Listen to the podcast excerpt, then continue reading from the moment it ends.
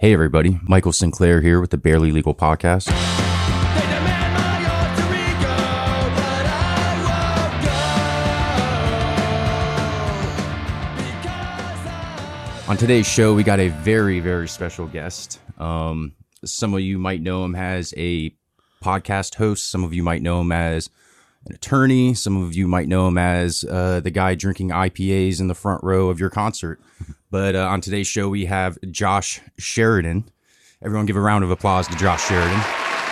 Gotta, gotta let it die down. Yeah, it's gonna take a second. I'm gonna add in that applause. All right, yeah, yeah, it just just like make it like ten minutes.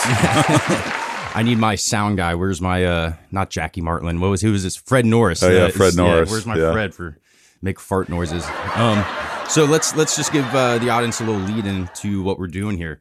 You contacted me and said people had been interested in hearing you be interviewed on the podcast, right? well, uh, yeah, I mean, it. Or is this a purely vain thing and you just want to It's probably. spiel? It's probably. You can afford your therapist this month, so right, right, right. Um. Well, I mean, when I say people, it's not like it's like you know the public is clamoring for it, but uh, people had mentioned it before, and I thought it was an interesting idea. I mean, I think it's kind of funny because if you took all the podcasts that I've done and pieced them together, I've kind of you know I, I talk as much, if not more, about myself than the guests do. So maybe it's all right there. But uh, you know, I always talk about how uh, the What the Fuck podcast with Marc Maron um, was kind of what got me into podcasts and inspired me to do this show. And I remember there was a, I'm trying to remember the comedian that did it, but there was one episode where they switched roles and uh, it's a relatively well known comedian, but I'm blanking on his name right now, interviewed Marc. And so I don't know, just thought it was interesting. I, I think we had discussed too, maybe doing this for the hundredth episode. We had talked about maybe doing me interviewing you, and I think it fell through, or, or no, uh, Wolfface was going to interview you. Well, I was going to have Michael J from yeah, Wolfface at do it, point, and yeah, and you know, but there's a lot of moving parts in the. and that was a year ago. That was so long ago. plus, But this is plus you got to hit him right before he gets too high or drunk or you know coming well on the in full moon too, so it's only one time a month you can on probation, going into jail, you know, paternity testing, and Michael J's- basketball games he's got going on yeah, he's clearly. just got a he's got a full full dance card. So uh so now you're here, you're on the couch, I'm in the the big chair here ready to interview you. And I'll just uh tell you I said I had a little game plan going into this. This is going to be a, a guided meditation, man. We're going to Okay. start from the beginning, from conception, All and right. we're going to go to the present. And my two goals are this. I want to hear about music Okay, and I want to hear about why you eventually got into law. okay, So those are the two overarching themes, music and law. But let's start from where did your parents have sex when you were conceived? So my dad had a Volkswagen Bug. My dad was a tall, you know, robust man in his in his prime. Uh, so I always got a kick out of the fact that he drove a uh, Volkswagen Bug because I always picture him with like his, you know, knees by his ears trying to ride around. But uh, going back a little bit further, um, he was from Albany, New York. Uh, he was in the Navy. He went to University of Florida. He went in the seminary up in Kansas City to become a priest. And somewhere in that time frame, uh, his dad, who lived out in Treasure Island or Indian Rocks Beach, got sick, and he had his teaching degree, and so he came out and he taught he taught uh, science at Azalea Middle School, and my mom was a teacher there, and he was like the head of the department, and that's how they met. And uh, he was a good deal older than she was. He was at least 10, 11 years older than she was. Um, but they had me, and either by d- choice or by you know biology, they just had me. So I don't know if they stuck the landing and they didn't have to have another one, or it was such a epic clusterfuck. They're like, we're not doing this again. How old was your dad when you were born? Thirty-eight. Yeah. So then your mom story. was uh, in her 20s then, late 20s? tracked eleven. Yeah, twenty-seven, something like So that. yeah, my pops was 40 and you know like uh I think my mom has an issue where she can't have children or something. But back in the day, people didn't know. You know what I mean? There's health Oh, yeah. issues. You know, we don't. They didn't have the IVF stuff. They didn't have all this info. It's just like you can't have. Kids. So then it happens. like try and smoke half a pack a day and Yeah, it should be fine. right? you know, or you know. an extra half. A maybe pack. maybe maybe, yeah you know not a little less vodka in your whatever for breakfast and you'll be fine So so you're born uh into Florida. Then you're in, in Central Florida. I we that we lived right across from Crescent Lake off of 22nd Avenue in St. Pete um So that's that's suburbia. It's fairly middle class. now St. it's the Pete. fucking the jam. I like uh, St. Pete's just become this you know mega center. Although it seems like Tampa's kind of maybe starting to catch up now, but yeah, um, it was it was it was lower middle lower middle income. I mean, they were both school teachers, and my mom was a private. I actually at that time. Well, obviously, when she had me, she stopped teaching for a little bit, but she was teaching Catholic school, which Catholic schools get paid worse than public schools do, and public schools don't get paid dick. So Yeah.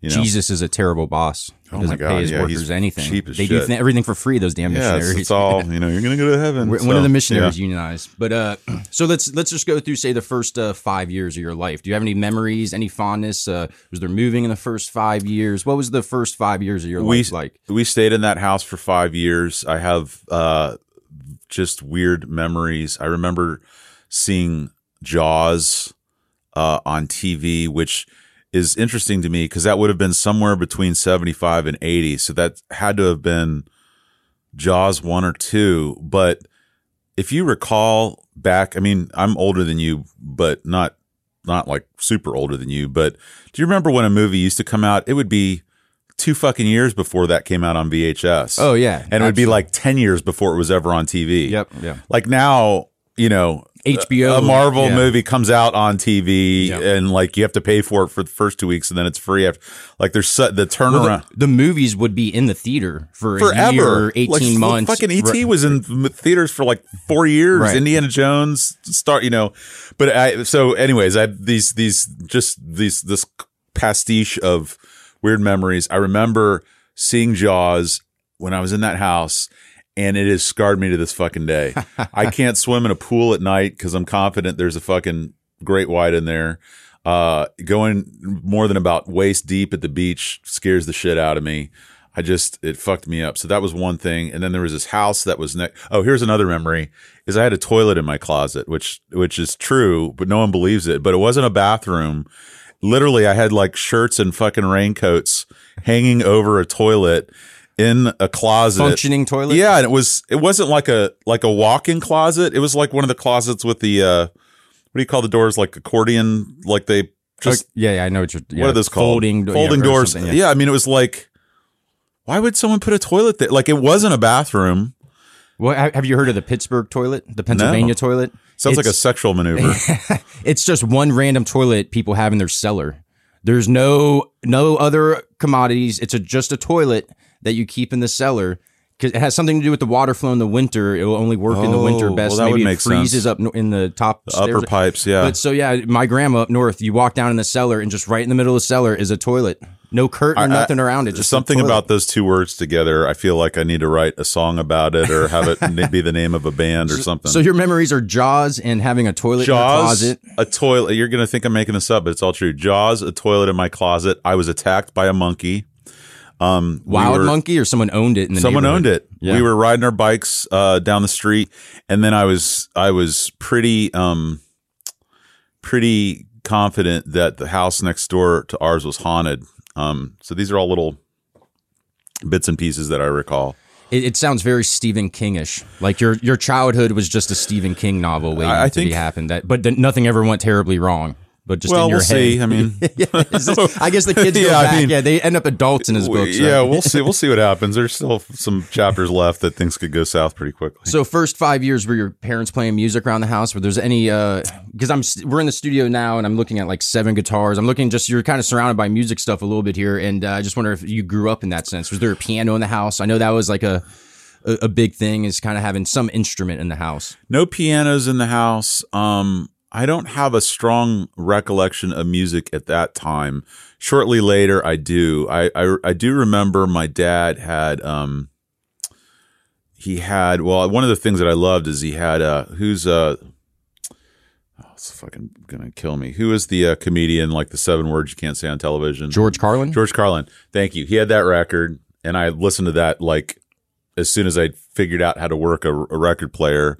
Um, and then he he had a bunch of like folk music. I remember he had like um, uh, Simon and Garfunkel, which isn't necessarily folk, but he had that. Um, he had like Pete Seeger, um, Donovan, Bob Dylan. You know, my dad was a my dad was a kind of a academic hippie professory type of person. So that, Straight edge, but still kind of a. but not, no, not straight edge remotely. I mean, Really, what was he a dope smoking uh, kind of? I don't know so much about dope, That, but that's what I mean by straight edge. Straight edge is you know not like not a druggy hippie, but he he still. I kind of was never knew my parents dude. to use drugs, but he, he smoked like a fucking chimney, and he he loved passport scotch from Albertsons.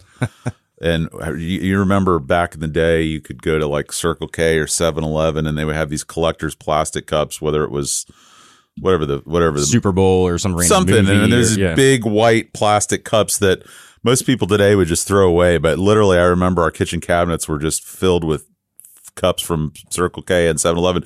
But these are the cups that I would drink out of. I would drink milk out of, and they would drink their passport scotch out of. So there'd be times as, you know, five year old Josh, I'm going to take a, a swig of milk and there's just this aroma coming off of the cup. It's just like, what the fuck is that? So to this day, scotch just turns my stomach. It just, I can't do it. So did uh, do you think their drinking was a cause of any of their own neuroses?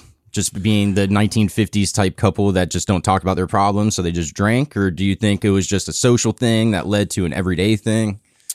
So now, now we're going to get into deep water. So Well, let's just cover that part of the time, though. In that part of the time, when you're a I kid think watching that your my dad drink, d- fought with depression all of his life. I think Irish Catholic, um, you know, my uncle Dickie, who I posted about somewhat recently, I was told about this, but he was run over by a train. And the more I've meditated on that, I think he probably intentionally was run over by a train. yeah, Um, his older brother Bobby was a con man and faked his death and disappeared for like 10, 15 years. And I, it was funny because I, w- I was given the articles and I asked my dad about it. And he's like, yeah, that was all fucking bullshit. That was like a tax scheme. Like he faked his death and then came back and said he had amnesia and didn't remember everything. It was because he had like a ton of fucking tax. So, I mean, this is, it's that's funny. a good story, but oh, there's, it could you know, be traumatizing for someone else in the family. Well, and see. you know, uh, his mom wasn't healthy. His dad was a, a postman. I think his dad probably was probably somehow involved with uh, shipping booze back and forth for like the Kennedys and all this other stuff. You know, p- you know, mailmen up in Albany, uh, Irish Catholic mailmen in New York in the early 1900s. oh, make an extra buck, yeah. Oh just- yeah, just num- running numbers games anything, and all yeah. this other stuff. So, uh, but but to answer your question, I think my dad always struggled with depression and anxiety. I think my mom might have s- struggled with it because of being married to my dad. Mm, yeah, and and being having to be a quiet housewife was kind of the way you know. it what I mean? wasn't. It wasn't that kind of. They were. They were not. She was a stronger woman. She didn't fall into that. They were role. both teachers. They yeah. They weren't. It Okay. wasn't. It wasn't. There was thinking involved a little bit there. There wasn't Yeah. It, subservient to a, a yeah. It wasn't that kind of. You know what's the leave it to Beaver type of Right, right, situation. that's it was it. a little bit more. A lot, little bit more parity between the two of them. Right. So now let's get into like from five to 10 years old. So you, you've listened to some George Carlin, which is interesting. I think comedians are a lot of people's first introduction to what their parents are listening to because it's like, this guy's just talking on the radio. Like it's not music, it's just talking. So you can be young and you, you understand that it's just a someone speaking to them and they're getting entertainment from it from them. Right. You know what I mean? It doesn't Yeah. have to be music. Like I can still hardly understand James Brown. You know what I mean? So if my parents played it as a three year old, I'm like, you know, what the hell is this? But you relate to music at different stages in your life differently. Like you can't connect as much when you're not verbal, you're you're hearing the melody or the Okay, or the beats. Whereas you get older, maybe you listen to the lyrics a little bit more. And So then that that was actually my next question. So from five to ten, you're developing this language and stuff. So you're probably getting into music more. What was influential musically in that era of your life? Do you think so that's an interesting question. a lot of people mimic their parents' music because they just don't have other other exposure? It wasn't they, in the house. My dad would never listen to the radio in the car. He wanted silence in the car, and not not as a not as like an authoritarian thing. He just we we, we never had music on in the car when it was with my dad. Um, there wasn't music on in the house, uh, but I recall a couple of the following things. Um, first off, was around this time you had these, you know, like tape a penny to this postcard and send it in, and we'll send you a, a, a tape each month. Or Oh yeah, record Like- of the month clubs Yeah, and stuff. yeah, Yeah, yeah. yeah, for sure. and I remember getting Men at Work. I don't remember if it was the uh, first one or Cargo, but I got that and fucking loved Men at Work. Colin Hay's voice to this day. I mean, it's a mistake, and uh, I fucking Men at Work are my jam. So that was one. I got um, Prince 1999, and that I I thought that was such a funny album. I remember there was like dialogue of uh it's like, "Mommy, why does everybody have a bomb?" I mean, this was coming out right in the middle of the nuclear threat and Prince was doing like kind of I mean, uh, who who else is like Prince? There's nobody like Prince. So there was that. Um, I remember uh, seeing The View to a Kill, the James Bond movie where um, uh, Christopher Walken is the bad guy and Grace Jones is his like henchman, and but uh, Duran Duran uh, did the song for that, and I fucking loved Duran Duran. Was there a music video involved with Oh, that? yeah, probably? Duran Duran's music Oh, yeah. videos back in the day or were something else. man. Oh, just feathered hair and Yeah. rolled up, rolled up jacket sleeves, and they're always on like a boat or heavy makeup and just Oh, fucking- they look but- very but- bangable themselves. Well, for sure, but I mean, they just put out an album like this year last that was good, like right in the pocket. So, um, good, good for them. there was that, and then I remember we used to go to Panama City every summer because uh, my mom's brother was a manager for the dog tracks, and he would go in this. He worked at the one right over there on Gandy. Uh, but in the summer, he would go work at one up in Panama City. So we would go up there and we would always drive up there. And I always remember, uh, this was Flashdance was around. Um, Dirty Dancing was around. Uh, Footloose was around. Uh, so all these movies with music that were coming, uh, Back to the Future, Huey Lewis, like, so it was a lot of movie soundtrack music that I remember hearing at that age. And so that's what I remember from that time frame. So I feel like that's stuck with you now, though. You do have a good, you like movie soundtracks too. You still kind of are into that cinema sound of music as well, you know, and, and it's, it is people, uh, people get into something early, but to get into certain types of music early and they don't really branch out sometimes, but cinema style music is like every type of music. Like you just named, you know what I mean? Different bands. Different- yeah. So it's, it's all different things, but even Jaws had a great soundtrack. You know I mean? Jaws That's and- going to stick with you. Oh, and I mean, you know, only you know, I I was a chicken shit kid, so I never watched horror movies growing up. I couldn't. They scared. I like never watched Friday the Thirteenth. Never watched you know uh, Nightmare on Elm Street. Any of that uh, stuff. And it's I don't know what happened in my forties, but I've developed an affinity for watching those. And like you know, the whole phenomenon of John Carpenter, that synthy. You know, started a yeah, Carpenter Brut. He has got that whole thing. That's and then like if you see the movie Drive, Yeah. that synthy thing, Tangerine Dream was using that in a bunch of like, I think William Friedkin used it in a movie or Michael Mann used it in a movie that's synth heavy, like, and then Moby, I mean, Moby wouldn't have a career, uh, although I don't know if he has a career anymore, but wouldn't have had a career if it wasn't for Tangerine Dream and all that synthy type of stuff. So no, I, I can, I can talk movie soundtracks for days. I'm interested more in uh, you as a kid mailing out these nickel things. That was just you uh, being a young adult and just wanting to do it on your like being a. You didn't ask your parents' permission. You were kind of doing it on your own. Yeah, and it was it, it, one of the things that I loved about music so much back then. I don't do it as I don't really do it anymore, but up until probably my freshman year of college, so much music that I heard was because it had a cool album cover.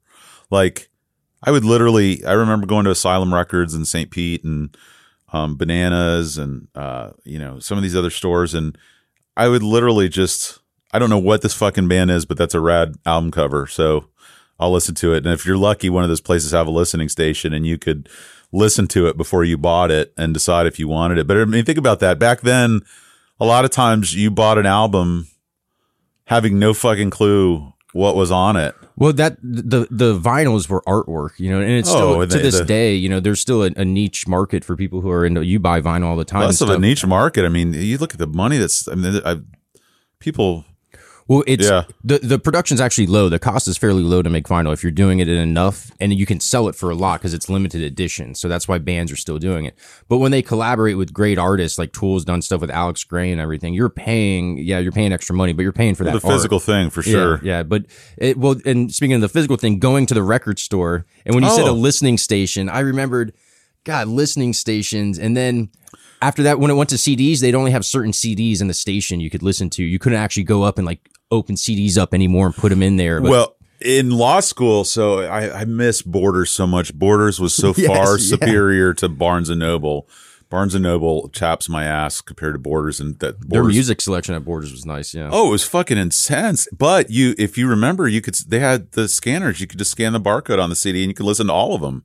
Really? At least the one over uh, by Tyrone Square Mall when I was in law, I would fucking go there for hours. And I mean, this was there was no iPods, there was no Apple iTunes, Right, there was right. no Spotify. Your Spotify was go to fucking Borders and just scan barcodes on CDs and listen to Is it. Borders the one that went bankrupt, or is the Yeah. yeah? Eh, They spend all that money scanning CDs, man. But you know what's funny too is when they went out of business, um, they had like a fire sale on their books, and maybe we'll touch on this later. But you my dad, when he was in the seminary, a lot of the seminary, the the curriculum that they studied was philosophy. So I have a real strong recollection in um, my youth talking to my dad about philosophers and stuff. So the borders that's over here or was over here on Dale Mabry, they were like you could buy like their books were like 90% off. So like I bought every Jean-Paul Sartre, every Nietzsche, every Heidegger, every, you know, you name it. I had I had such a fucking library of philosophy books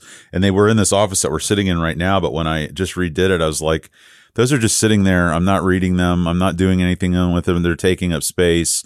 And so I just posted on Facebook. It's like, if anybody wants them. And, uh, it was pretty cool because, uh, Dmitry Stoyanovich, who drums for Dead Mirrors and, and Meat Wound, he lives right down the street. And he's like, he's like, I want some of those. I was like, well, I'm here. It was, it was like a Thursday night. I was here at like midnight working on my office and he came up and just bullshitted with me for like two, three hours, just going through the box and he got all these rad books and then somebody else came and took the rest of them. So Yeah, d- unfortunately, books are God, man. I have so many books in my attic, and they're just kind of rotting away and stuff. it and sucks it's because, just- but there should be books, just like there should be albums. Like, Yeah.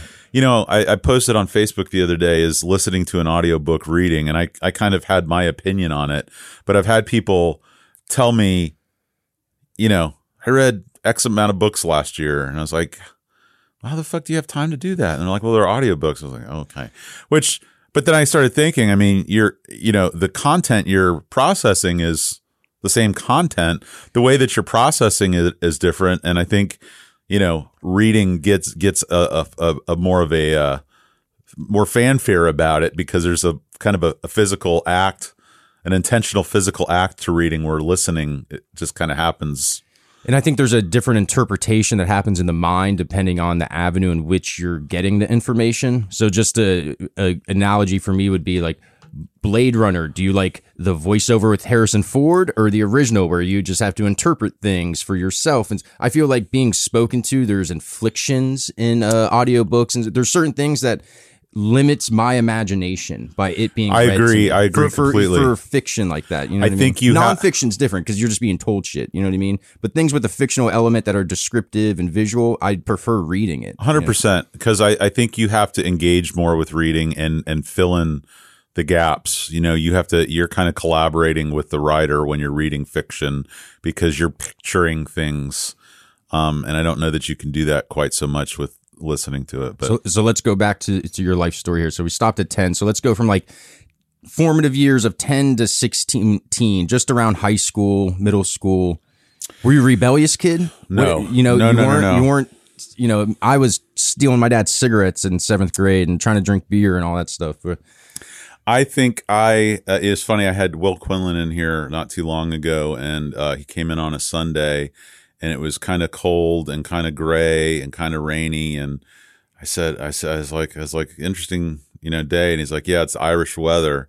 And I kind of chuckled because I thought Irish weather was such a perfect description of the malaise that people have that I've had in my life. And I think I was I I had depression very early on in my life. I and I was very um independent and insulated. I I I intentionally kind of didn't socialize. I intentionally didn't kind of interact with people.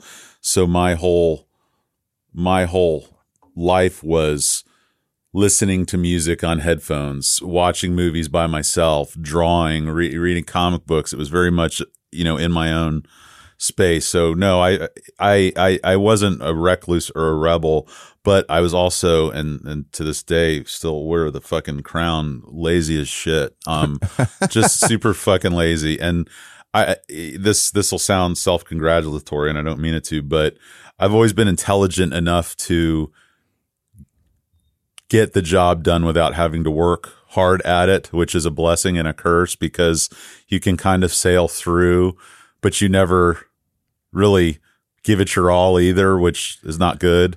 And so my the, where I'm going with this is I wasn't the best student um, because I just didn't really try that hard, and I also was a bit of a daydreamer. You know, I was more interested in thinking about something else than listening to what the teacher had to say. So well, well, there, there's for one, I think Bill Gates said you give the person with the highest IQ and the laziest uh, personality the toughest jobs because they'll find the easiest way to get stuff done. yeah, You it's know what I mean? definitely a way to yeah cut corners. Like But and then also with, with as far as laziness, uh, there's a lot of personality traits that were uh, viewed as negative. So like shyness, you know, there used to be videos in the 50s on how not to be shy. Sure. you know what I mean. So Yeah. I, I think there are there's people. It's viewed as laziness and this negative connotation. But man, you're out here getting shit done. You know what I mean? At the end of the day, you're get to in your mind, you know your potential is more because I have the same type of issue where yeah, I could probably do less of this and more of this working.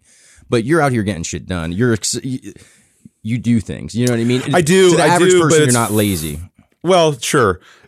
I mean, you know, I, you, you get older, you get wiser, you kind of grow up, or hopefully you do. Uh, you get responsibility, and so you know, it's not just, you know, I got to feed myself today, and I got to wipe my ass today. It's I got to feed my son, and I got to feed my daughter, and I you got to give yourself those responsibilities, th- knowing in the back of your head that you can always back it up Sure. if you need to. Well, you can sometimes, sometimes you hope you're going to, but you're not right. sure. Yeah, but, you dive in. Yeah, yeah. I definitely. yeah, that. but so, anyways, going back to so yeah, being yeah, fi- ten to fifteen, you're a little bit quiet, shy. No sports, nothing, nothing to get you into a group. skateboarding, skateboarding. So Oh, the '80s skateboard kid, yeah, man. so you you how crazy of that of a phase, man, or like of a of a era in America, Americana skateboarding. That craze well, it's interesting because it comes of the vert skating, yeah, from the beach skating, right, was the original. Well, surfing surfing is effectively kind of if you you know if you watch your Dogtown and your Z Boys and your you know all that stuff. I mean, it it, it basically comes from California, which it arguably comes from Hawaii. But you know the surfing. Then they started surfing the hills with their you know two by fours with roller skates nailed to the bottom of them, and then. Veriflex or Zephyr or whatever the fucking brands were from back. That's what the Z I think and Z Boys was the Zephyr Boys. Um, they, uh, you know, they started doing their thing and whatever the timing of Powell Peralta and Tony Hawk and Steve Caballero and Tommy Guerrero and Lance Mountain and Mike McGill and Rodney Mullen and all these, you know, a little bit later, Mike Vallely, these guys, Powell Peralta was like, it was like the fucking Avengers for me when I was a kid. It was just like, they're just a little bit older than I am, and I just loved it. I don't They're know all why- West Coast guys, right? They're all California guys, pretty much. How, like- do you get access to them being some kid in So Central Florida? Some Zine you find on the street or other punk skater kids? Or So there's two things uh, I, I I will say. I think if if I'm correct, my buddy Eric Otto, who I grew up grew up with, his older brother Joey Otto skateboarded. So we all wanted to be like Joey and started skateboarding. So that was part of it. But then also uh, John Laboud, uh, who is still with us over in St. Pete and owns like restaurants and everything. with that name, he needs to own Well, restaurants. but he, his name, his name, uh, the- but they would call him John Reno, uh, and so he owns Reno Beach Surf Shop. But Reno Beach Surf Shop is still over there on uh, Fourth Street in St. Pete. But it, you know, over the course of my childhood, it it it started out like a fucking block from my house, and you'd go in there, and he he was an early adapter. You could go in there, he'd set you up a complete deck. He had all the Powell Peralta, you know, search for animal chin, and all these fucking, you know, biblical skate videos now that people, you know, kind of look at as the gospel. and it was such a subculture and like underground thing, man. weird. You know what I mean? There was Yeah. no YouTube. There's not there. You're shipping VHSs through snail mail. Oh, for sure. Well, and then there was a there's a Whole Foods there now, but uh, there was this old fucking hotel that they knocked down, but they left the pool there, and the pool was emptied out. And I remember, so my my mom and dad owned this antique store called the Wood Nickel, which was right next to uh, Fourth Street Boxing, um, which uh, what's the Ringside Cafe was where the boxing club was, and right next to it was the Wood Nickel, which was my parents' antique shop. But I remember my dad took me down to that hotel and just let me stand there and watch the guys skateboarding this pool. And I was like, that's the, the best fucking thing ever. But I mean, even at a young age, I was always much bigger.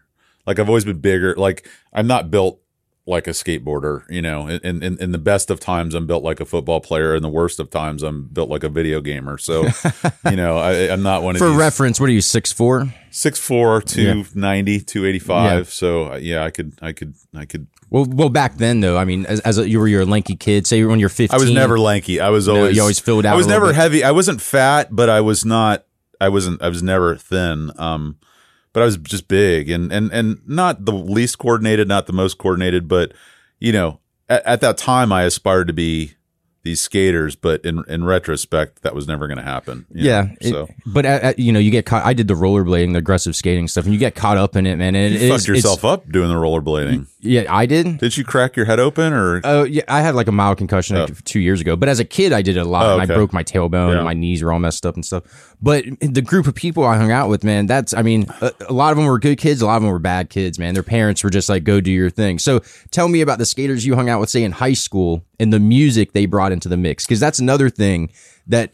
The skaters I hung out with the roller, we they listened to hip hop, man. That was the big thing No, no, no, them. no. When I was skating, so I remember very clearly. It had to be some between seven, between seventh, eighth, and ninth grade was such a pivotal moment in my music listening. I'd be and and the albums that I remember were um And Justice for All from Metallica, uh, Appetite for Destruction comes out somewhere in that time frame. Uh, obviously, Paul's Boutique, Beastie Boys, uh, Fear of a Black Planet, I think from Public Enemy, uh, and then the Chili Peppers had Mother's Milk, and then shortly thereafter, Blood Sugar Sex Magik. Metallica sent me down the metal rabbit hole, so of course, I started listening to Anthrax and Slayer and all this other stuff, and then. Uh, if you if you ever saw remember the movie Thrashin', um, which was a Josh Brolin skateboarding film from the 80s and shortly thereafter was Gleaming the Cube with Christian Slater. But uh, in Thrashin', there's this scene, uh, and it's the Circle Jerks wild in the streets. They're like bombing a hill and playing wild in the streets, or maybe it's a party, I forget. But uh, it's like, what the fuck is this? And so the Circle Jerks introduced me to Black Flag, introduced me to the Minutemen, introduced me to the Descendents, introduced me to Minor Threat, and so uh, but that's that was all and then and then i go to high school and check your head from the beastie boys comes out and pearl jam 10 and nirvana nevermind and alice in chains dirt and bad motorfinger from soundgarden and screaming cheese trees uh scream, screaming cheese uh mark lanegan who just passed away you know so the whole grunge thing is like my my freshman sophomore year of high school so Just give me a visual of walking through your high school. What high school did you go to? Walking through. High. What did what did the kids dress? Because you, you got Oh. punks still left over from the '80s. You got the grunge coming in. I bet you the hairdos to the No. van, uh, flannel to the it was brutal so so to the it- '90s dudes that were coming, the big '90 poofs and Well, and I've always been kind of a fashion like I've like I because we didn't have a lot of money as a kid, like I always wanted Jordans, I always wanted like the cool sneakers. Uh and we couldn't necessarily always afford them and that's why today now that you know I have a little bit of scratch in my pocket, I you know kind of go overboard on sneakers and everything, but um, I, I- remember very clearly I had skids. Do you remember skids pants? They're, they're like, uh, they're almost like Zubaz, like those fucking jogging pants that had like leopard skin prints on them. no, oh, they're yeah, brutal. I'm a little bit, Google, bit, yeah, Google, Google skids later. before my time, but yeah. Oh, brutal. Um, and then I, the the rich kids, Tommy Hilfiger was huge. They all had those bass. They're kind of like they kind of look like Vans, but like a preppy kid version of Vans, like bass, like canvas shoes. Um, well, so I got in with a skinhead crew at um St. Pete High, and it wasn't a racist skinhead crew, but they were just punks. They were kind of like emulating what they saw of like the Euro punk scene, and they all had Doc Martens, and they all had shaved heads, and they all rolled their jeans up real high, and they'd have suspenders, and you know all this stuff. And I was wrestling there, and a couple of the guys that I wrestled with were were skinheads there. And again, just to be clear, not like people that would go out and beat up a minority or or whatever. Just it was their their aesthetic, and so uh, I, I I thought that was a cool look and wanted to go there. I remember my it's like my because I only went to St. High for two years. I had a I loved it. It was a T-shirt that said "This is not a Fugazi T-shirt." Um, and I thought I was the coolest kid ever because I was like the only one who knew who Fugazi was. And Fugazi, who, you know, Ian MacKaye from Minor Threat, like they very famously didn't sell merch. Like they, you couldn't. There was no Fugazi T-shirt, so I found this T-shirt that wasn't a Fugazi T-shirt, but by you know extension was a Fugazi. So I wore the hell out of that, and like I'll see people now who remember that. Like ha- I haven't seen since high school, and they You were the remember- Fugazi Yeah, I was like? I- like two, th- two or three days a week. I'd wear that shirt. You know, I was the Jerome Bettis thir- number 36 Pittsburgh Steeler jersey guy for two years. My first two years of high school was just Steelers? was- I wore that twice a week for some reason. there I are don't these know why. there are these ubiquitous teams affiliations that don't make any sense like that fucking Charlotte Hornets jacket that everybody wore and I was Mm. Yeah, like that color I can recognize Yeah, the color like right when you say it. blue and purple Yeah, like what yeah. the where the fuck and then I think I think it was because of vanilla ice everybody had fucking hurricanes Miami Hurricanes hats Yeah, yeah. uh and I remember a lot of Steelers stuff and then of course you know Jordan and all that but so high school was was an eclectic mix of people though. So you were you weren't you weren't stuck in one crew yourself. You I wasn't stuck in any crew I, I You it- wrestled though. You said you did. Do, I wrestled for a little bit. I played football there for a little bit, but I really didn't like St. Pete High because it was where all the wealthy kids go, went, and I felt, I felt, I, I just couldn't connect with them. Did your uh, academics improve at all in high school, or were you still kind of just? I dabbled with that the IB program, the International Baccalaureate, which is like a magnet for like smart students, and I, I did it for a while, but I just, I never had the work ethic. I just didn't put in the time. I just. I don't know if it was depression. I don't know if it was, I don't know what it, you know. I don't know what it would be diagnosed as today. But I just it didn't. It wasn't. It didn't interest me. I didn't have a drive to do well. So when you graduate high school, first, what's your greatest high school story? What what is the most epic? If you know, everyone's got like the football, the fucking football game or they won the touchdown in the last minute. If I was never the hero in high school. your own anti-hero bullshit, it doesn't matter. In your own No, head, I just- in your own yeah. head, what was what was something you're like, holy shit, we were at the skate park and this kid's neck broke in front of me, or it, was, Mm-hmm. what was something that was uh, an intense memory? Let's just put it that way, an intense memory from high school for you. Uh, Before we kind of move on, does it have to be a good one or can it be a bad no, one? No, bad ones are better. So uh, my second half of high school, I went to Northeast High with, and my dad was a teacher there, and so um, we would drive to school together, and uh, he that was during one of his periods where he really struggled hard with uh, alcohol, and I remember, I remember we would park the car and he would go sit in his classroom and throw up in his wastebasket and I would stand by the door to make sure no one came in and see him throwing up in the wastebasket. And, uh, you know, at the time, I didn't think a lot about it. Like I, I wasn't like mad at him and, and I'm not mad at him now, but I, I, it's amazing to me how kind of just matter of fact that was for me. Like now you'd hear that like doing the type of law that I do now, like a, a kid would be taken from a parent for that. And this was just the fucking status quo back then. And I also remember, uh, it was like a geometry class or something and the teacher the teacher came up to me and she's like you know you shouldn't smoke cigarettes and i was like what are you talking about and she's like you just like you smell like a chimney and i was like oh i was like well my dad smokes and and it kind of stuck with like i didn't realize that i smelled like smoke to people and so i don't know that good bad or whatever but, I those are memories, like that yeah But but you know, so thinking about you know having to hold the door or watch the door while your dad there, do you think that maybe affected your even subconsciously your academic approach to things? Do you think that? yeah no i think you there know what was I mean? a i think there was even a, though you're not processing at the time necessarily that there there might have been some of that kind of residue, you know, that you're just like fuck everything and you go into your own head maybe. That's exactly what it was, and and, and in retrospect, that's exactly what it was. I, I think I was withdrawn because of what I was perceiving subconsciously of my parents' stress and anxiety and and how they dealt with it. Uh, you know, not having other siblings in the house to play with, to talk talk with, or whatever.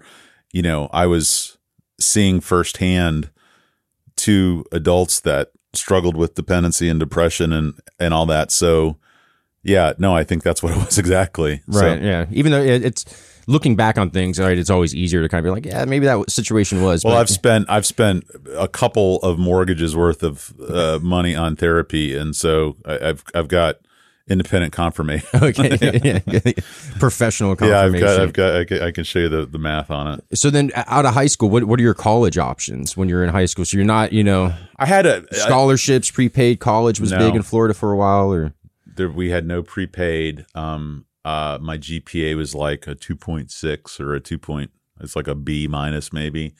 Um, I remember I applied to, I forget, but I got it. I, I, I think it was Auburn or Clemson, um, some other fucking schools, whatever. But, uh, UCF is where I applied and I got into, and that just seemed like the place to go because it was far enough away that I was not staying home for college, but it wasn't so far away that I couldn't come back. So that's what I did. But even then, like I remember my parents didn't help me fill out a single application. Not that they should have, but I just how I see how parents nurture their kids and all the shit that they do for their kids now. Like I, I think I mailed the schools and asked them for the applications, and I filled them out on my own, and I mailed them. And I don't even think they were like pushing me on it. Like it just kind of I did it, which kind of blows my mind now because literally, like I watch my wife with our kids, and it's just like, okay, I laid out your homework and hit it. I made out a, a, a the I printed out a sheet of keywords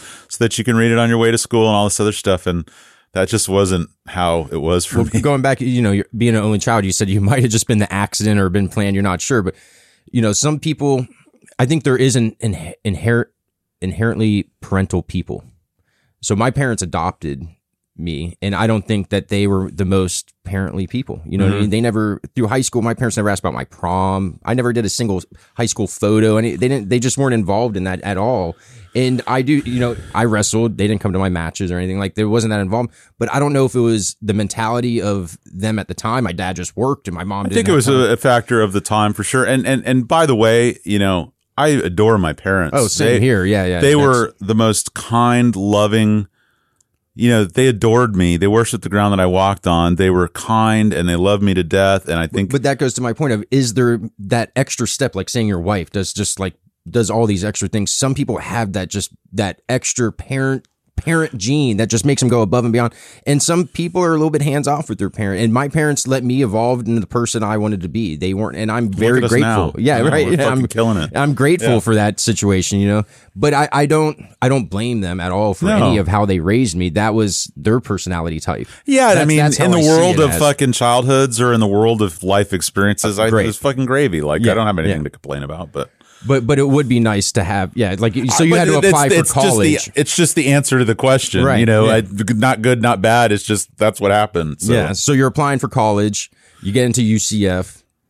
What What is your degree? What are you gonna do when you go to college? No What do you fucking think clue. is- No- like, no. You're just you're. Are you just going with the flow at this point to go to college? I just did it because that's what I was supposed to do. I didn't have any drive to be anything at that point that I could think of. Uh, I didn't know what I wanted to major in. What year did you graduate high school? Nine, uh, 94? What was the best album that year? 94. Is that when Smells Like Teen Spirit came out and stuff? Is No, that- those had been out for a while. That I, that uh, around the time that I'm a senior, I remember like fucking House of Pain in Cypress Hill was like okay. everybody, like everybody was a fucking pothead. Everybody listened to House of Pain in Cypress Hill. Like Cypress Hill was like, you know, you have the high school party and the car would pull up, the doors would open, and just clouds. Insane in the membrane. Yeah, and just it clouds goes of on. marijuana Yep, smoke would yep. come out. Everybody knows the lyrics. and- Yeah. So I, I I don't know if that was the the album. All but right, I- I, I just want to set the soundtrack to Sure. you filling out your college application Sure. and Yeah, what you're, yeah. you're listening. You're getting. Are you getting high at this point, or are you still straight edge? Uh, didn't drink, smoke. I have in my life, I'm 46, tried pot twice. oh wow. And and just the fact that I call it trying pot Yeah. tells you everything you need to I, know. I tried pot twice before I came yeah, the, in the parking lot before.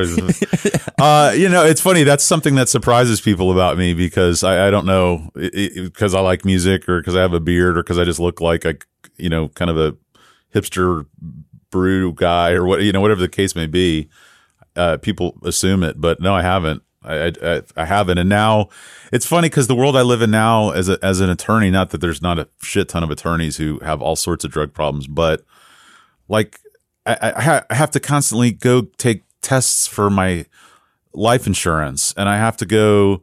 You know, before that, it was we were trying to get pregnant, and so we had had to go give urine to to you know have my blood tested or whatever to because we were trying to do in vitro to have kids or I don't know. It just always seemed like whatever chapter of my life I was in, I was at least kind of responsible enough to at least think of you know this might be an issue, and then a, lot of it is who I married too. My my wife is very um you know, she's she's not a drug person and so she wouldn't be with one either. And so I, I think, you know, she's she's been a good influence on me in a lot of ways that I just like you can be with me or you could you know I smoked cigarettes a lot in in the beginning of law school and in college I just thought it looked cool it was a very cinematic thing I just you know always thought having a cigarette hanging off your lip was badass It does look cool. Oh, I'm I gonna be honest. I mean, come on, I know, we- the we'll- smoke. we'll- I mean, yeah, I, I mean, fucking ass.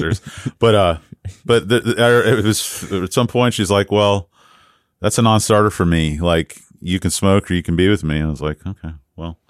And e- now the thought of easy smoke, choice. yeah. well, I mean, not not for everybody, but now the thought of it is just kind of alien to me. Like, I, I wouldn't, you know, I, I she. It's funny. I, I I don't think so much anymore, but there's a good ten year period where. She's like, you, you kind of smell like smoke. It's, oh, I always fucking smell like smoke. I was like, you know what? Maybe I just smell like fucking smoke. Everybody needs to get off my back. But no. Residue from your childhood. I don't know. Yeah, it's just my rotten cinder of a heart permeating my skin. But um, so but uh, anyway. uh, So, let, us drugs. get into, let's Yeah. get into college here. college. So, college is a big We're time. listening to Cypress Hill. We're rolling into. I'm not listening to Cypress Hill. Cypress Hill's playing. I go to UCF. There's Collegiate Village Inn, which is this this converted hotel across the street from UCF. My parents put me up in, and uh, I have my Tool poster on the wall. I have my Rage Against the Machine poster on the wall. Um, I think those were the two posters that I had. Man, that was Lollapalooza like '94, Fucking a, right? And yeah, yeah, yeah, yeah. And uh, All those guys were I had there. already seen Rollins band by then. I already seen the Butthole Surfers by then. All in Florida. Oh yeah, the fairgrounds. I, I mean, I've talked so much about it in other podcasts. I probably should just shut up. But the the butthole surfers thing to this day, like if if if there was a film about me, there's going to be a scene of that concert in it. Um, because that just somehow stained my soul forever to like like weird weirdness in my music, like like darkness and weirdness. And it's funny because it's so alien to my wife. She's like, I don't understand why you wear all these like Satan shirts and everything. And it's like, it's like 'cause it's just like a fuck you to society. Like it's just funny. Like I'm not, you know, but you know, I was I posted the other day. I went to go pick up my daughter from Girl Scouts and I had my Napalm Death shirt on. She's just like shaking her head at me, like Jesus. But uh, anyway, so yeah, um, uh, it was also Woodstock. Um, I, I don't remember which one it was, but it was the one with Green Day where they were throwing clumps of mud at each That other. That was '99. No, I'm pretty sure that was No. '99. No, I think 99 was year the- anniversary. No, I Maybe it was the 25 year then in '94. that's right. Ninety nine was I think the one with the fires, like uh, Limp Bizkit. Oh, that. yeah, that was the one where they like burn it So, down. so the mud one was '94. Then, yeah, Wo- Woodstock mud, Woodstock fire. It's like an elemental thing that they're doing. But yeah, so uh, and and I got really into um, the Revelation uh, catalog. So uh, Gorilla Biscuits, uh, Youth of Today, all the New York hardcore, and that was you know we talked about buying things because of the album cover. I started buying music because of the label.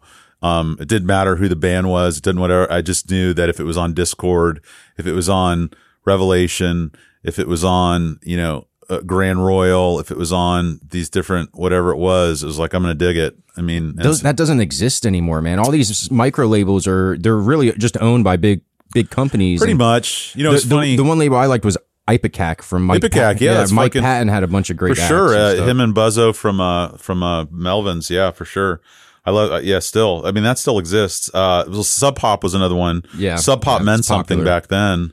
I mean, it still does now, but Sub Pop was very much a like, oh, you know, that was the grunge label, and Dischord was like the DC kind of punk thing, and and Revelation was the New York punk thing, and uh, I forget. But this punk is hardcore punk. We're talking uh, faster than Rollins band, or what? What was the genre really?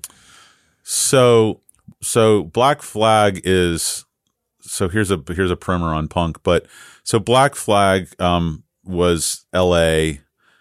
California, um, Minutemen, California, Bad Brains, New York, Minor Threat, DC, uh, and they all developed these tour routes that they would jump in a van. I mean, there's a there's a book and a spoken word and an album get in a van that talks about you know how these bands would just pile into a van and they would just play somewhere and sleep on someone's floor and then they would get enough money to like share a sandwich and have enough gas to get to the next place.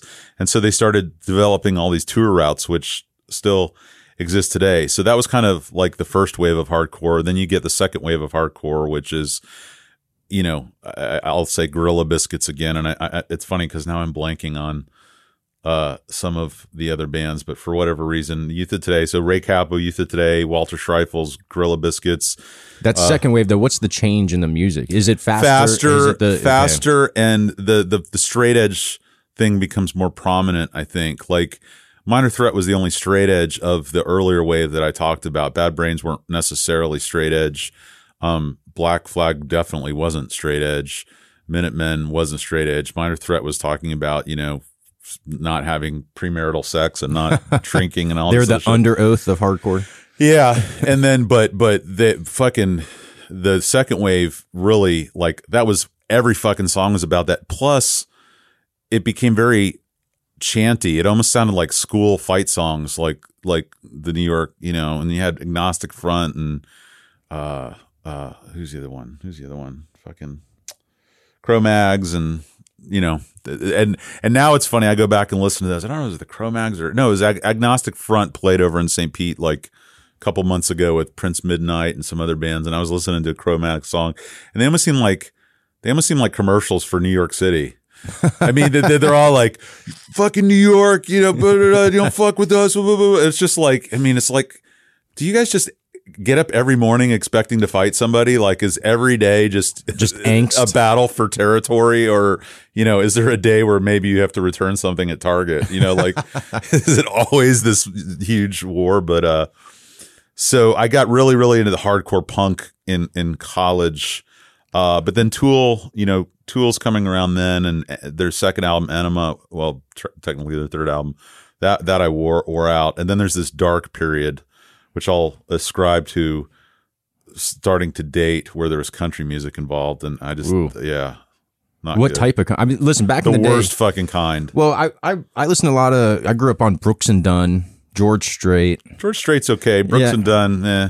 They're great songwriters, man. They're the Steely Dan of country. That's my opinion. They are. They, they have good musicianship. I don't know if that's stuff. an insult to country, Steely Dan, or Brooks and Dunn. No, I it's a, it's a compliment to all of them. I think they promise could all you. have I a word with I each prom- other, yeah, There- but, uh, but uh, but, but was- I, there was a phase. Listen, uh, the country music radio station was the most, and might still be the most popular radio Oh. station in the country. There's I- I- more country music than anything else. That's how I sleep at night. Is I I, I kind of think it was like mass unavoidable. hypnosis. You're just sucked into. Well, it was because of girls. I mean, Yeah. you know, my mm-hmm. wife may listen to this at some point, so I'm not going to go too far down it. But but if you wanted to go hang out with the opposite sex, you were going to Eight Seconds or whatever the club was in Church Street in Orlando, and they fucking And you have- better know how to dance to that one. Oh, they were all. It was all song. fucking Yeah. line dancing. scoot and boogie. And even then, I knew it was like lame as shit. Like I was in there with my Vans and my metal T-shirts on, but I was there, which still. Well, who's the greatest guitarist in country music? Kenny Chesney? No, not Kenny Chesney. Kenny Chesney. No, not Kenny Guitarist? Chesney. No, no, no. I have his fucking That's a guitar. trick question. There isn't fucking really anyone. No, there is, there is. There? Uh, Because it's uh, the musicianship. See, now we're gonna get a country music fans going to tell us. All Well, no, I mean, I, I will talk to you about country, like good country music, In- all day in long. In general, Brad Paisley. Brad, Brad Paisley. Paisley? Okay, I so- have a Brad Paisley Telecaster. That's one of my favorite guitars. He's a fucking shredder. Um, That's good that he actually plays and sings still. You know what I mean? That, that- that's what I. Well, that's you know I, I respect. I don't listen to Brad Johnny Paisley. Cash and all those type of guys. Oh, the, the the true outlaw Right. country people. yes, that the Outlaws. Yeah, my dad had that record. The Outlaws with the four faces. those guys stuff. are Yeah. those guys are Bible. I mean, those guys are forever the Kris coolest. Kristofferson back when he was. But they were his- all. I mean, if you look at their their social view on life, their like politics, their philosophy, they were they were They were punk. They were punk as shit. Yeah. and they were smoking you know, joints in the White House and I mean, come on, man. Like, But whereas country developed into during this time frame when I'm in college and thereafter, I mean, it's like oh, it's Garth it's, Brooks. Oh, it's well, it's like the GOP fucking soundtrack, Yeah, yeah, and so. You know, I always joke every time I hear Walmart country, I just hear like lynchings and police shootings and just the worst versions of racism. And, and even though that's not what the songs are about, it's this celebration of this version of America that people find sexy that I just find to be so ridiculous. Well, and, yeah, country music's not racist, but racists listen to country music. Well, you look know at I mean? you know uh, who's fucking DeSantis. The you know I remember seeing recent the dude's like from Lakeland or something, and went to Yale and all this other shit. And he's at this fucking thing and he's got cowboy boots on. And I'm just Yep, like, yeah. motherfucker. I mean, people, the cowboy boots are fine, whatever, but like they just got ruined with his with his uh, pinstripe pants on and fucking cowboy boots. cuffed khakis Yes. and his bullshit blazer and his pin. And All right, Get so fuck outta here. Let, us get back to college. UCF. Have you picked a degree yet, man? Because after two years, you can't just be undecided, right? Don't you have? I to go, thought philosophy was where the money was. where the money I'm- was. I'm joking. Okay, I was gonna. I, no, but I want to do philosophy. I, I thought I might be like a philosophy professor or something. So I was like doing world religions, philosophy, all this shit. Somewhere in that time frame, though, um, X Files comes out. that is my favorite TV show. Fucking of X. Files, us, and um, Silence of the Lambs. Favorite movie of all time. Yeah. Uh, in the Line of Fire, and they're all FBI. And I was like, you know what? is in the line of fire. Is that the Harrison Ford one? No, it's that's no, that's uh, Clear and Present Danger. In the Line of Fire is Clint Eastwood, where John Malkovich is trying to assassinate the president, and Clint Eastwood's like this aging out uh, Secret Service guy. of course he is. He's been aging out Hey, for that forty fucker's years. been ninety for forty years. Yeah, like I don't. Yeah, I, I don't Get know. off the White House lawn. Yeah, I think he's like a hologram, like Tupac anymore. I don't think he's real, still alive. But anyway, So yeah, you're doing philosophy in college. That professor. but somewhere along and this is right in line with the smoking the cigarettes. This all happens at the same time. I wanted to be the detective who is his marriage isn't going well. He drinks too much. He smokes cigarettes. But he's the fucking guy who's gonna catch the killer.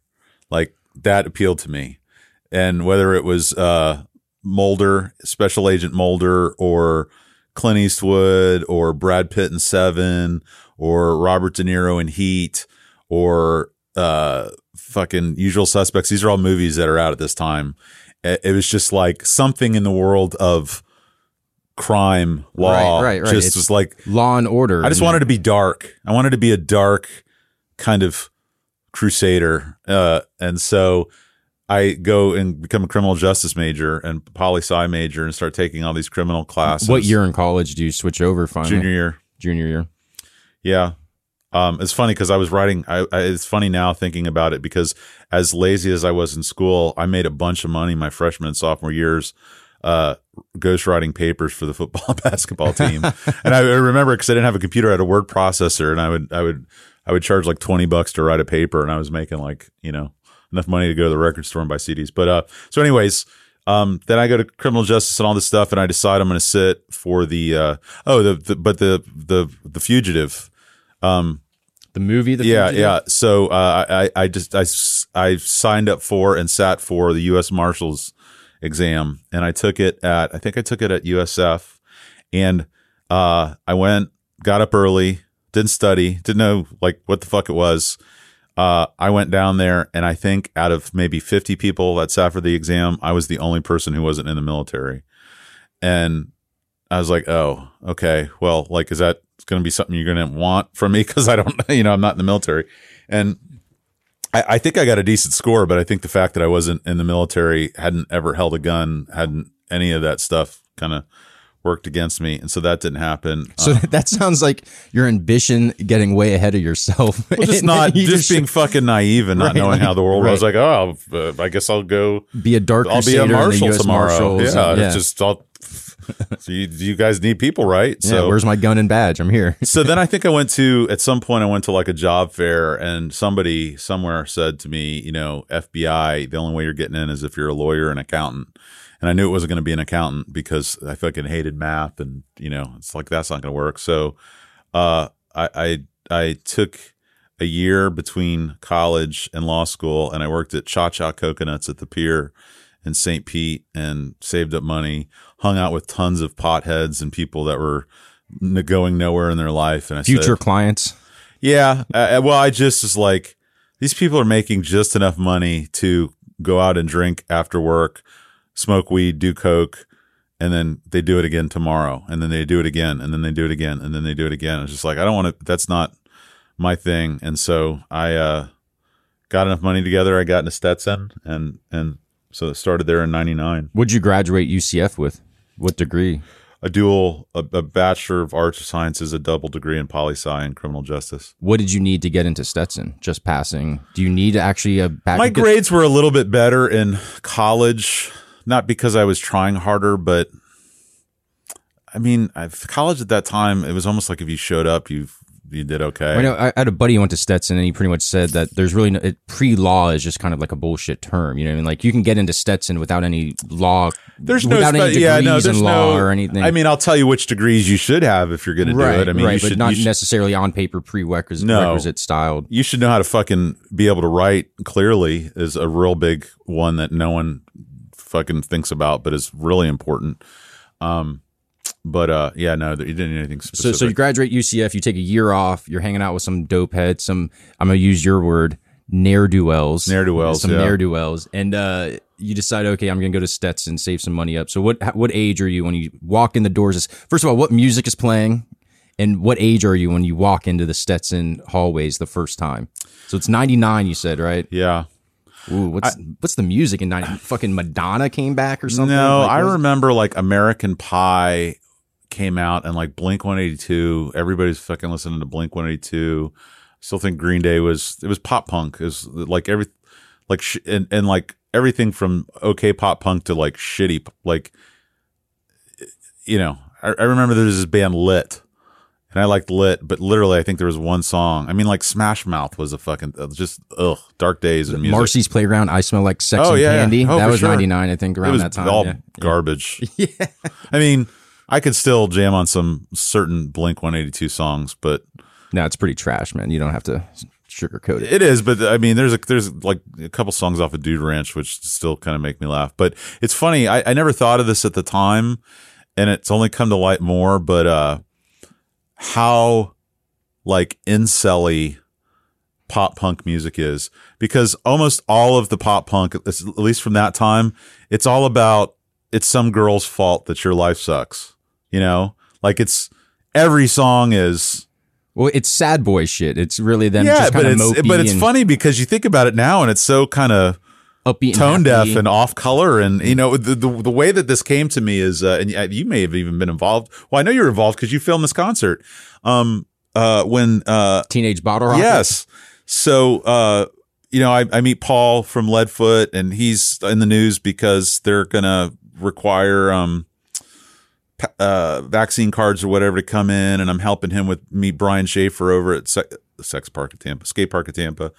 Um, what do you call it? What do you call those? The the psychological things where you say something The Freudian slip. Freudian slip, yeah. The Um, sex park at Tampa. Sex park at Tampa. That doesn't mean year. anything, but uh, yeah, there's nothing there. But I don't know why that came out. But uh, so um, and I didn't really know Teenage Bottle Rocket.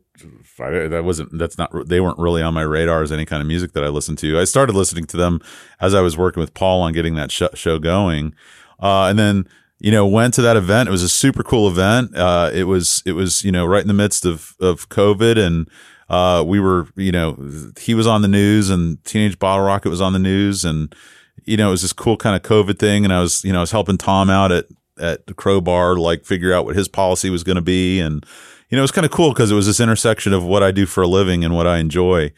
And, uh, the, going on a big tangent, but getting to the point. So that show, great show. Rutterkin was on it. Uh, Make War, I think, was the other band.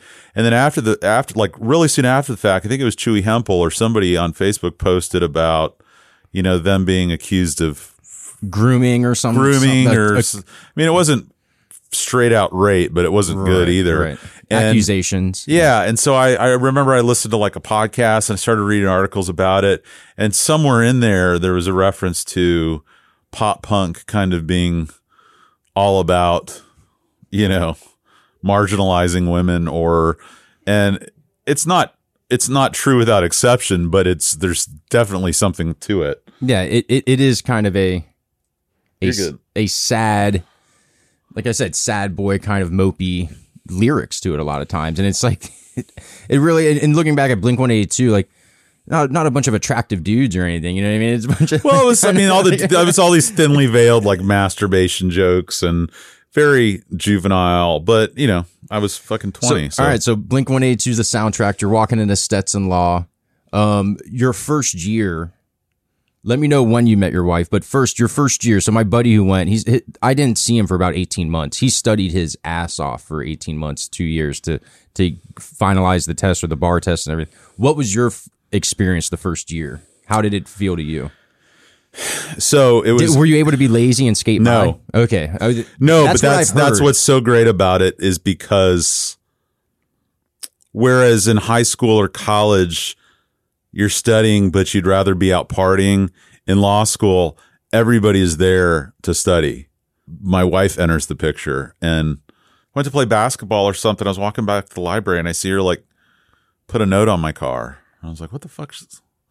What's what's going on there?" And then we all went out to Ebor like everybody, and she was like talking to me a lot, and I was like, "This is fucking weird." Like I like I I, I never dated anybody. Were I you mean, an incel at this point? no, I wasn't. I was I was celibate, but not in like I, I, I- not involuntarily. It just I didn't even. I wasn't. Uh, this this will sound weird, and it, it, I don't it, I don't see it as weird, but I've never been an overly sexual person. Meaning, I've just not. I'm not like a guy who you know. I've not like you know. I but porn was nothing that I really cared about. Like I you know I didn't comment on women's you know boob you know You're not out there hunting poo. I'm just yeah. I'm just not. I wasn't that. I'm not, I mean, I'm attracted to, to, but it just wasn't. It wasn't a primary focus of mine ever. It just really wasn't. And I think a lot of that was how I was raised. I mean, my dad didn't, and that, that's a whole other chapter. But um, you know, he, I just wasn't raised to be a a, a sexual person in a, in a way, and so I just didn't. You know, I, I So, just. so let's go back to she's leaving this note on your car. Well, t- skipping ahead is she's inter- she's she likes me, and uh, and I'm just like, what the fuck's going on here? Like, I don't get, like, what what like I, I still tell her that she's got horrible vision and poor taste in people, and you know, if I, I it, it, none of it, none, the math, it just doesn't add up. But in any event, I mean, all this time, you know, we're talking about music was me studying with Dina in the library, and it's funny when I bought this building, I put a mural on the outside that uh, a reference to an Elliott Smith album, and we had you know Elliott Smith and Sufjan Stevens and Jeff Buckley and these kind of like singer songwriter things that we would always have on real low while we were studying. So if we're talking about the law school musical experience, that was that, and then the fucking Cure uh, Disintegration album was like the makeout sesh album for Dina and I after we would finish. I'm not familiar with the Cure. So is that an album that was current? You're not familiar with the Cure? I, I, I Robert Smith and stuff. I, That's one of my favorite. You're gonna listen to that album whether you But like when it or did it come out? Was it late 90s? It had, no, it had been out. It had, It had already it, been it had been around for a while, but because they've come out with albums since then, and it, I'm for sure. But but for whatever reason, that was my wife and my. That music- was your go-to album. Let's put this on and Well, it's funny because well, on, getting back to the getting back to film soundtracks, the first song on that album, "Plainsong," is a very John Hughes song. It, it's like at the end when fucking uh, who's the redheaded chick that's in Sixteen Candles? Molly Club? Ringwald? Yeah, Molly Ringwald and Jake are like sitting on the kitchen table next to the window. Like there was this very kind of finding each other in your younger life kind of weird sound to that album that I mean I've talked to the guys at Half Gun will try I mean almost everybody that likes music that knows that album can, will all agree that that album is singular I mean it's just Send it to me. You oh it's so fucking brilliant you'll love it So at, at what point does uh, we get we get married relatively quickly thereafter. Um, I, that's right around the time I start my law firm, and uh, but because she'd been married before, we decided we weren't going to have kids for a while, and we traveled a bunch. Um, you know, we went to Greece in law school. We went to France a couple times and Italy a couple times, and she took me to Ireland, and we've been to Scotland. You know, all these things. So we really had a good time, and then you know, it's funny because I I've talked about a lot, you know, how old I felt my dad was when he had me, how much older he was than the other fathers. He had me when he was 38. And so we started trying to have a kid and it took us a while. We had to, you know, have some assistance from the medical community and we end up having my daughter Stella when I'm 38. So, you know, it's the exact same age that my dad was when he had me. So I'm the old dad now too. yeah Um, yeah? It's funny, but, uh, So there, there's a lot of lot of time in between there. So so you guys get together, you get married. How old are you when you get married? right around 30. I mean, we got married in 2005. I was born in 75, so 85, 95, 2005, 30. 30. So what type of wedding do you guys have? So she's on the such beach a big on the planner. beach in Anna Maria. Well, she's a big planner, but not only that, it- but she's this big fucking Italian family with a million cousins, and she's got three brothers and two sisters and a million cousins, and her family just have this rich history on Anna Maria Island. So we go, we get married on the beach in Anna Maria, and then the following year we get married in the church. Um, but uh, yeah, was the church thing uh or- for her family, the Yeah. religious side, because it's not official if it's not done under God's house or something like that, right? Yeah, exactly Yeah. right. You know, and and and it's funny because it's not too much longer around this that my mom gets diagnosed with cancer, and any vestige I had in, of faith in anything when she gets cancer was wiped away, never to return. Yeah, the, it, it is. Except if you're at Christ the King, where my children go to school, and then I'm a good Catholic, and I'll see you guys at church on Sunday. Well, yeah, I mean, everyone's faith gets tested through bullshit that happens in everyone's days. Like, but Catholicism is the gateway to atheism. Yeah. I'm agnostic, I guess I consider, but I grew up Catholic too, and I, I think it's just voodoo Catholicism, in my own opinion. The baptismals and the eating the body of Christ and the rituals, and it's very That's a whole other podcast, Yeah, but I, I think there's value there. I think there is value that comes through an education in a in a school like that. I think there is some value in in taking an hour once a week to be thankful for the things that you Oh, yeah, have definitely.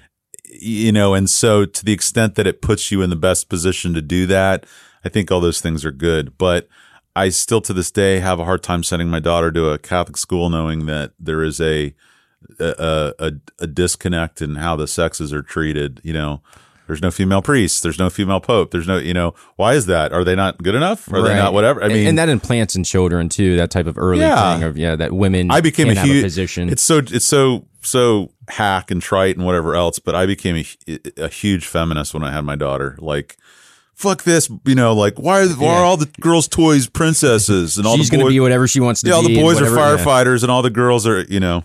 I was But- So let's go back to your wedding. I'm just curious because I want to stay on some music here. Sure. So what, was there any music that you Fuck slipped yeah. to the DJ that you're like, listen, you need to play? not only that You're going to play The Cure so I can kiss her to the like. What was some of the Fuck go-to yeah. songs for Oh, your wedding, man? Well, I'm looking around because I I spent 50 man hours on fucking LimeWire downloading downloading, viruses. burning a CD that we gave out to all the guests, and I have one. Here. I just is found so. it the other day. That's Uh, that's so 2005. First oh, fucking LimeWire! Jesus Christ, man! the I Sheridan wedding mixtape. I- oh, I think I killed every CD. computer. I, probably the FBI has a file on me. It was just awful. But What was what was one of the outsider go-to songs that you're like, oh man, not What- everyone's gonna like this, but fuck them, I'm putting it in. there. uh, "Never Tear Us Apart" by INXS was on Oh, that's a- there. that's- I like That's that a fucking brilliant song. Yeah. But uh, uh, there was a movie High Fidelity with uh, John Cusack. And uh, at the end of that movie, they have this uh, Stevie Wonder song, "I Believe When I Fall in Love." So I love that song, and I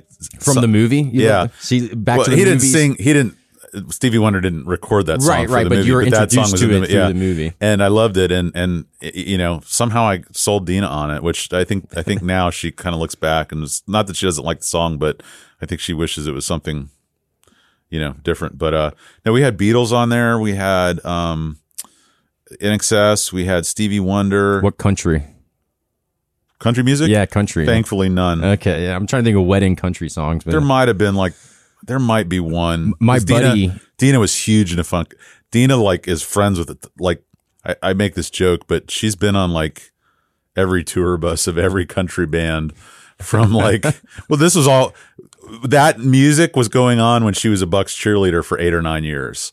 So you know every strawberry festival and every other fucking thing when it's like the Allman Betts band or whatever version of Lynyrd Skynyrd still existed or um Ty uh Ty is it Ty Herndon like they they- they're still friends to this day and they talk and like Dina's like a she's like a rain man of country music in the 80s and Strawberry 90s. Music Festival that's coming up, right? That's uh, Could- I, yeah. I avoid that like the fucking plague it's man. always the the acts they have now are very side stage acts. It'll be like, oh, come on, yeah, Yeah. Kelly Clarkson and the pig farm area, I guess, or something. You know what I mean? At the strawberry, My- it's just funny to me. The Strawberry Festival my music selection. redneck uh, Italian Latino wife Bucks it's just it's just so funny All right, so we- get married here. So when you guys start a practice, it's you two to get. It is originally Sheridan Show, but it's just you.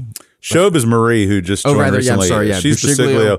No, it's just me. It's Josh Sheridan, PA. I do that for a year. I join up with my buddy Jesse Berkowitz and his sister Joan. That's a good attorney name. Yeah, fucking yeah. What I love about Jesse is his middle name is David, so I always call him David Berkowitz, like the son of Sam. Yeah. Um, uh, and so we did that for two years and that was my first experience with how difficult it is to have a partnership. I mean i still adore jesse and and uh, you know joan taught me so much but everything you could do wrong in being a partnership we did wrong.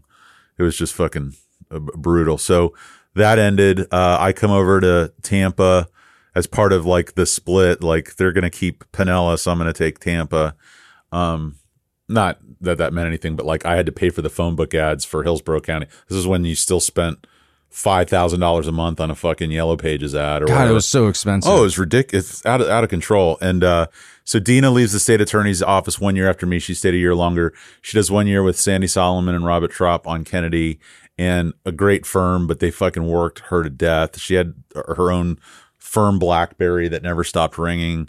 And the, the straw that broke the camel's back was her grandma was dying. And like they were like blowing her up about getting some client motion ready. And she's like, it's like my my grandma's literally like dying right now. I'm like holding her hand, and uh, you guys need to fuck off. And so uh, Dina comes and works with with with the Berkowitzes and I, and then Dina and I split off, and then we do that until we have our daughter, and then since then Dina's been kind of more, you know, home with the kids. So I, I looked back, and this was uh, like last year or something. I don't know why. I, I YouTubed your name, and I found some old videos of you guys promoting the original law firm and stuff. And they, they were pretty well done. They they weren't terrible videos. For I mean, they were they're dated, obviously. Well, they're I about mean, eight so years the- old. They're ten years old or something. But Yeah. but you guys, but that showed to me that you guys were trying to get your name out there from the beginning. So what is it to advertise for a firm? It so? I mean, I feel like this podcast is partly advertising for you. That getting how have you gotten your name out to to where now you have another partner? Where was the growth? Not the phone books. I don't think the phone books you got much help from, but There's a little bit of a little bit of factors here and there. I mean, getting into personal a personal injury was the growth a little bit. Uh, you know, I work with this guy Christian Pipus over in Pinellas County, and that didn't work out professionally. But we're we, you know we still have a relationship now, and he was very street savvy. He kind of he kind of he kind of if he didn't teach me, he showed me that you can kind of hack a system. Um, so there was that. Uh, obviously Marie coming on helped. Uh, but in a morbid way, I, I think this firm has grown more in the last two years than it did in the 18 before that. And there's there's a couple of factors there, but I think one of the biggest was both my parents dying because I was developing or I was devoting so much of my my emotional bandwidth to taking care of them as they were dying and being by their side and going to the hospital and worrying about them that I just didn't have anything left. Plus, I was having kids. You know, I had Stella and then I had Bo, and um, in, lost both my parents within a year of each other. Uh, and I just didn't have a lot of anything left to do that. But then when they were gone, there was this kind of hole. And the podcast.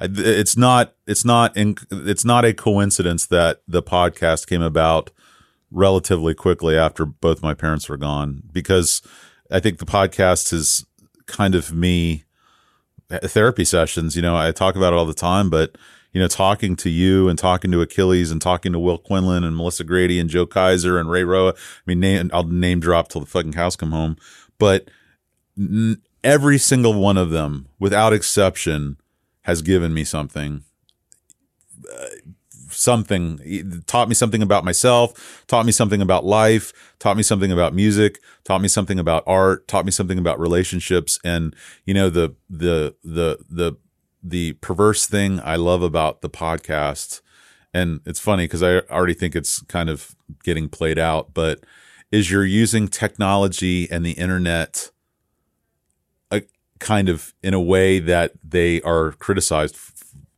or that they're not celebrated for. Like we, we think that, you know, our phones and computers and the internet have made us more isolated from each other. Right. But I'm using this to have an hour plus conversation with you. And who else have you had an hour conversation with this week or this month or this year? You know, and I'm having one a week with somebody. And I think that's where the good stuff is. You know, when you get past the pleasantries, when you get past the, did you watch the Super Bowl or you know whatever the fuck you know Super Ukraine or whatever the thing is. You start really talking to people about how they are, and they're really answering honestly about how they are, and they're not just giving you a pat answer to kind of continue on with their day. It just that is something that we've lost in this world, and I I like to mine, you know, and I've uh, it's it's given me fortunes in every possible way from a personal growth perspective, from an appreciation of art perspective, from a business growth perspective, from a development of friendship.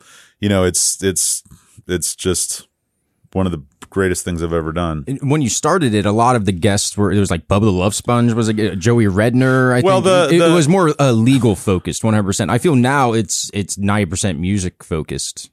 Well, sure. So when you start, you you you go for the low hanging fruit, and by no means am I calling Joey Redner the, the low hanging fruit. I got lucky with Joey because um, I well, I got lucky with Joey because I got lucky by having Joe, and Joe is still one of my favorite episodes to this day because of how fucking brilliant that guy is. But that was a family relation. But no, a lot of it was attorney friends and people running for judge, and you know, just because that's what I had. Th- th- that was the low hanging fruit. You know, they're buddies of mine. So now you know you've always been a music fan. You're here in Tampa, so bringing the local music to the podcast. So, uh, what was the first local musician you had on? You're like, you know what? I'm actually going to reach out to a local musician instead of the low hanging fruit. I'll tell you. I tell you exactly who it was, and I just talked to him this morning because he has been, and he kind of plays it down, and you know. But if you listen to the show, the bumper music is Wolfface, and you know, it's it's a, bunch of guys that dress up in fucking wolf masks and sing pop punk, you know, and so that may not be for everybody, but the story there was uh, when I was a state attorney, after as I was leaving, uh, John Thacker uh, was an I, I just knew him. I we never kn- know each other well, whatever. But at some point, I became aware that there was wasn't just a John Thacker, there was a Greg Thacker. And so, but I would always confuse them. Like I'd see them and I'd say hi to them. And to this day, I don't know whether I was saying hi to John or to Greg. I just couldn't tell. And Greg's a little bit younger than John, but uh, at some point along the way, I don't know how it happens, but he reaches out to me, Greg Thacker, and we go to have lunch at, I think it's the Lucky Dill, or I don't even think it's there anymore, but across from International Mall.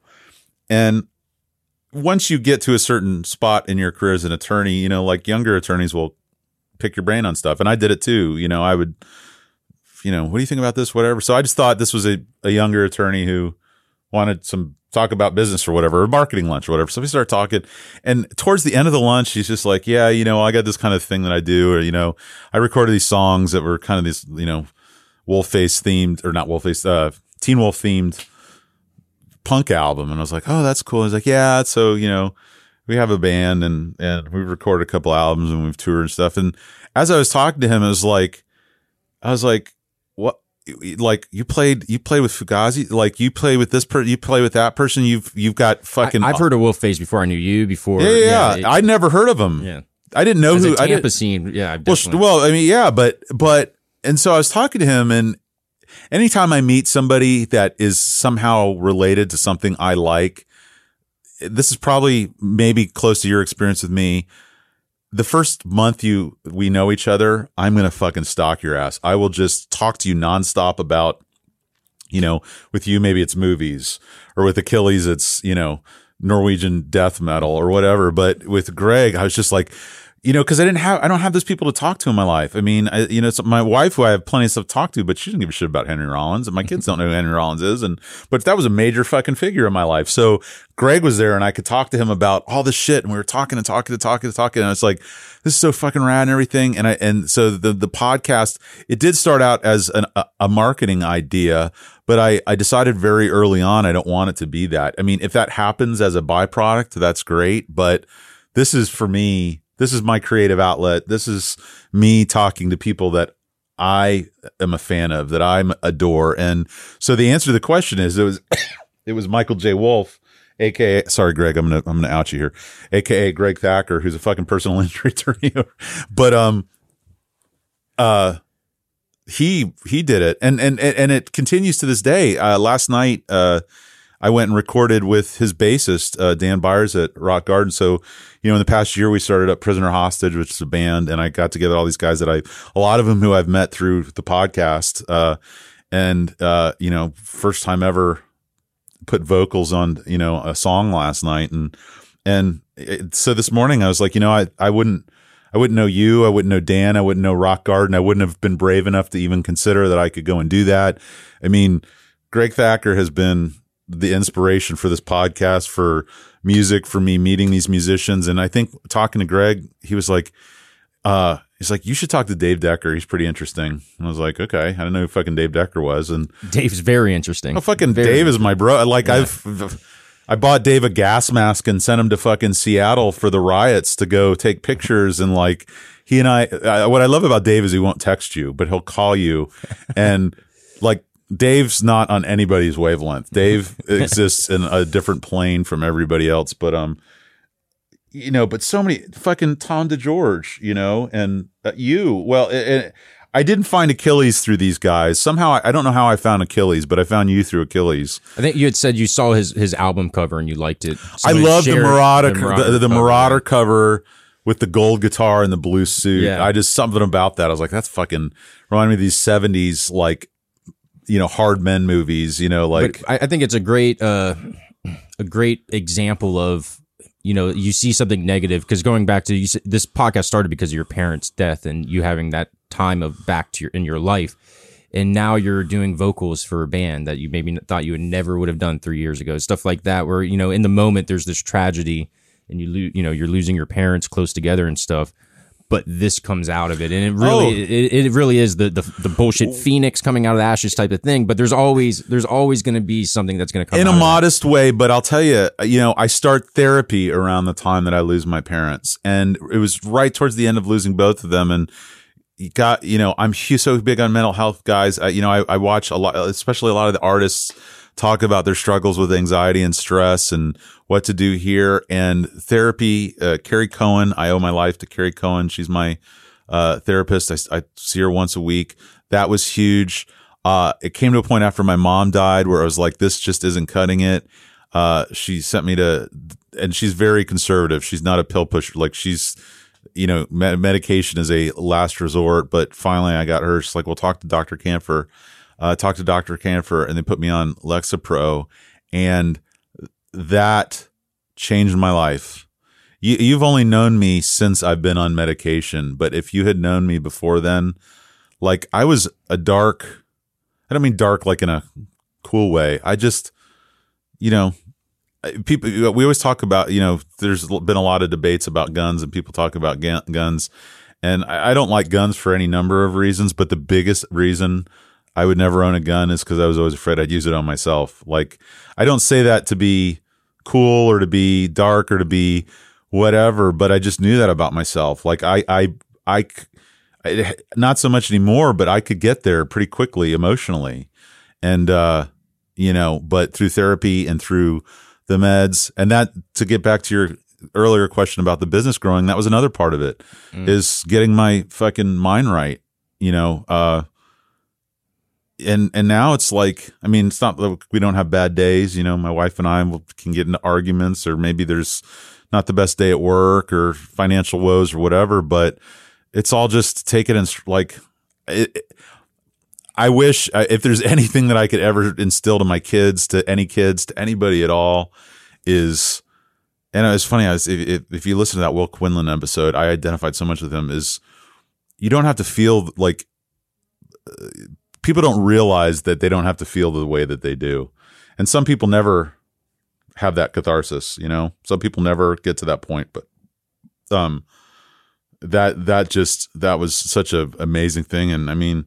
I'm so happy right now and so you know I almost feel ashamed about it sometimes because you know I you know I don't struggle right now you know maybe I will again in the future but um you know I'm just I'm just blessed and I don't mean that in a religious way but just you know I'm thankful you know I have gorgeous children I love my wife I have a business that's growing and I get to talk to people like you and and it's hard to see the good things when you're when you're clouded with depression and those types. Of Well, you can't- you- you're- you have this- you have this- that's still all those great things are still there, but it's just you can't. Oh, yeah. appreciate and take into it. And I went to therapy for six months a couple years ago, and it, it probably saved my life too. You know what I mean? And big thing that I learned from therapy is just it's giving you tools to manage what you need to manage. You know what I mean? They they, they weren't telling me how to think; they were just simply giving me this is an option. Maybe you should maybe look at it this way or that way. It felt very.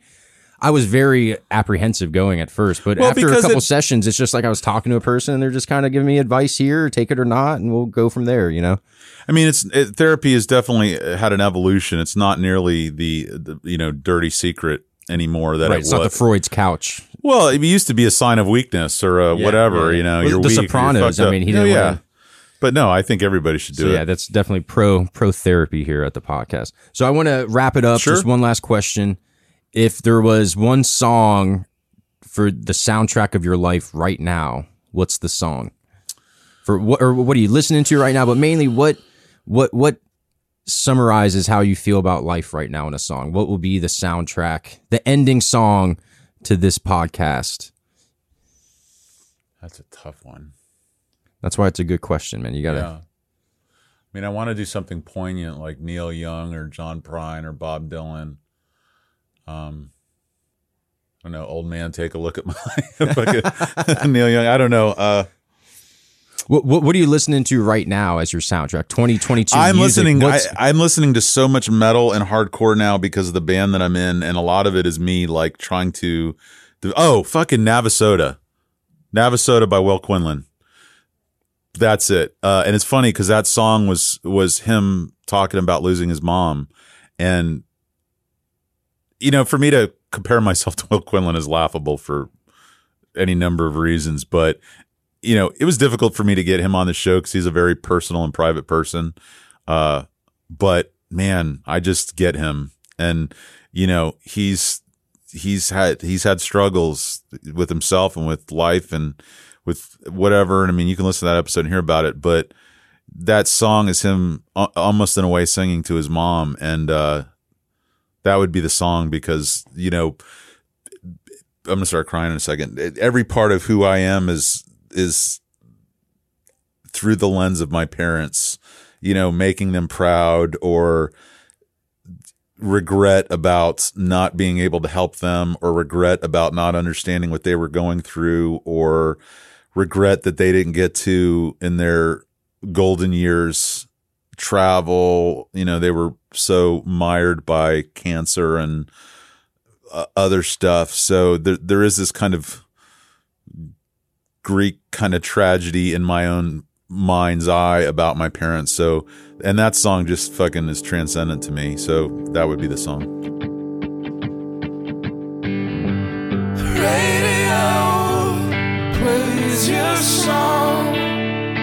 Soft and low, sad and slow.